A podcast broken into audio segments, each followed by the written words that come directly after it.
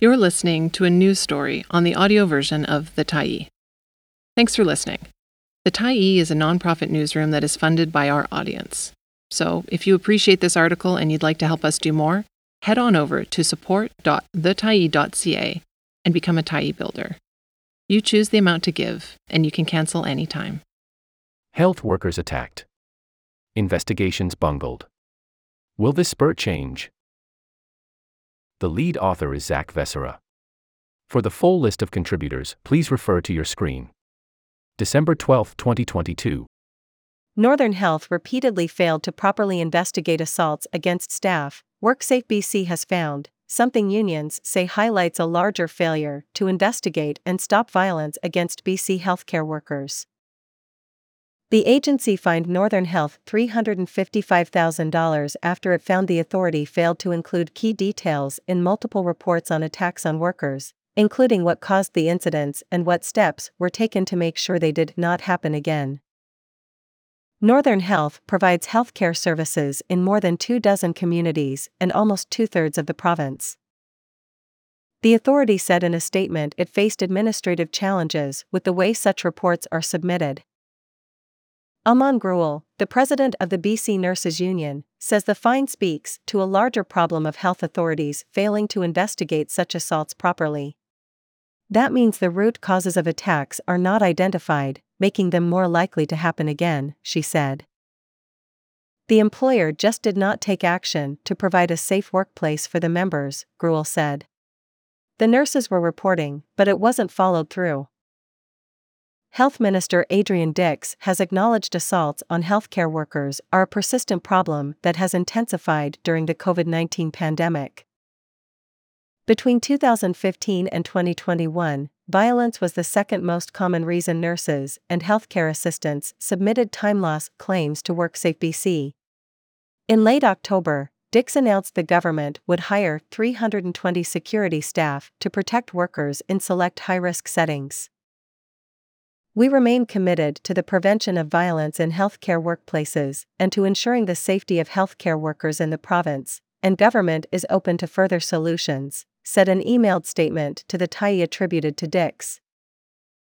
But unions contend health authorities aren't adequately investigating cases of workplace violence or doing enough to stop them. Kane Tse, the president of the Health Sciences Association of BC, said his union flagged those issues as early as 2014.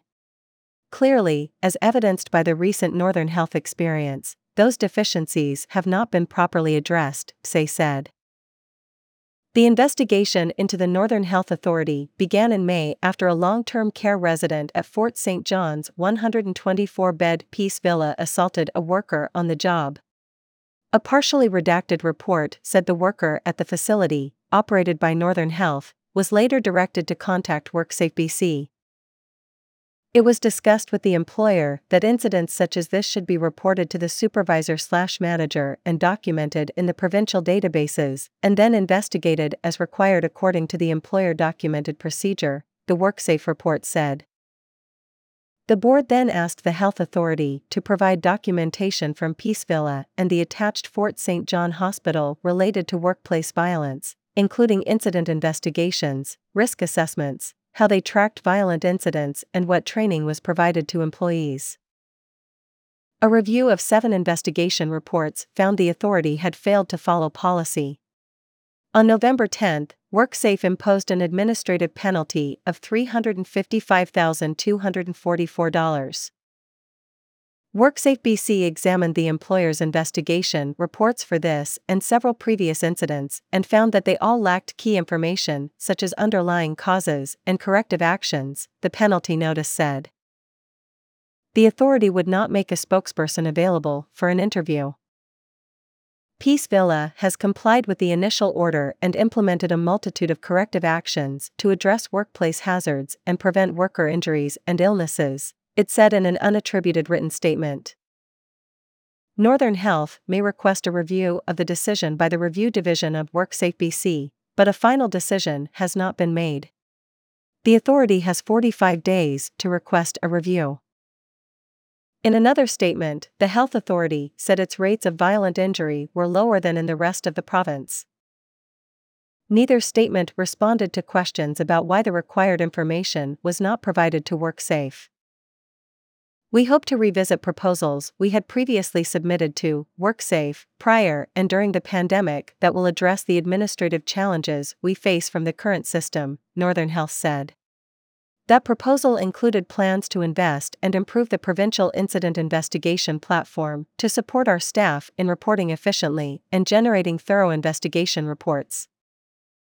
The Tyee asked further questions about whether the incidents at Peace Villa in question had been adequately investigated in Northern Health's view, but did not receive a response.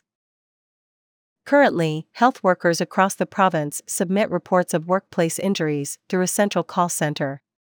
The Workplace Health Contact Center began in the Fraser Health Authority in 2007 and gradually grew into the first contact reporting hub for workers across BC.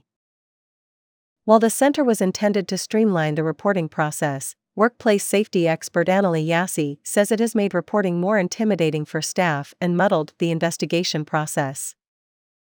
It creates room for error because people in a call center don't have the context or an intimate connection with the issues facing a particular health authority or facility, said Yassi, a professor at the University of British Columbia School of Population and Public Health, in an interview. Reporting to a person they know or a manager who can address the issues is more meaningful to healthcare workers.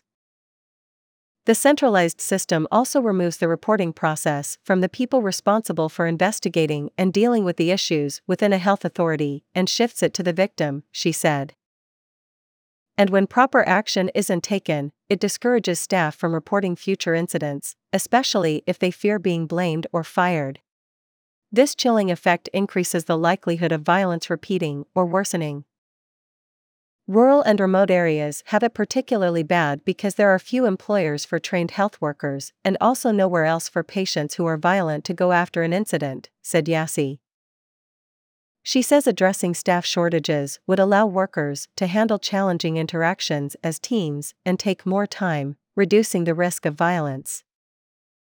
The Health Sciences Association also wants more training on violence prevention and response for staff and the hiring of more occupational health and safety staff to ensure reports are investigated and issues are addressed.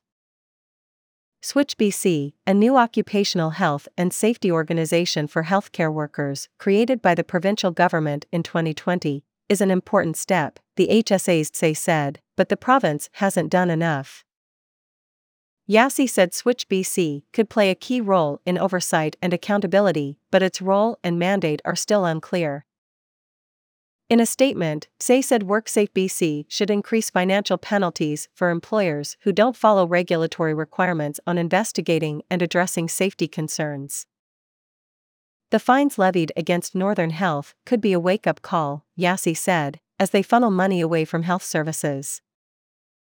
But health authorities need the resources to take workplace violence seriously, and a standardized province wide process for reporting, tracking, and investigating incidents to inform an effective response, she said. It would be a mistake if some pro forma process gets put into place that doesn't get at the root of the problems, because it's not enough to report it and go through just ticking boxes on investigations, said Yassi. There have to be resources behind that to actually address the problems or people are going to stop reporting. In the meantime, the BCNU's Grewal has asked the provincial government to audit each occupational health and safety report submitted by Northern Health over the past year. Dix declined to respond to that request, saying it would be inappropriate as the BCNU and the provincial government are bargaining a new collective agreement. Tse said he hopes to see WorkSafe take a tougher stand on such cases. Sadly, in the absence of real action by health authorities, it takes big penalties to get results on safety, and we hope WorkSafe BC will increase the pressure on employers who don't follow their regulatory requirement in investigating and remediating concerns in a timely and effective manner.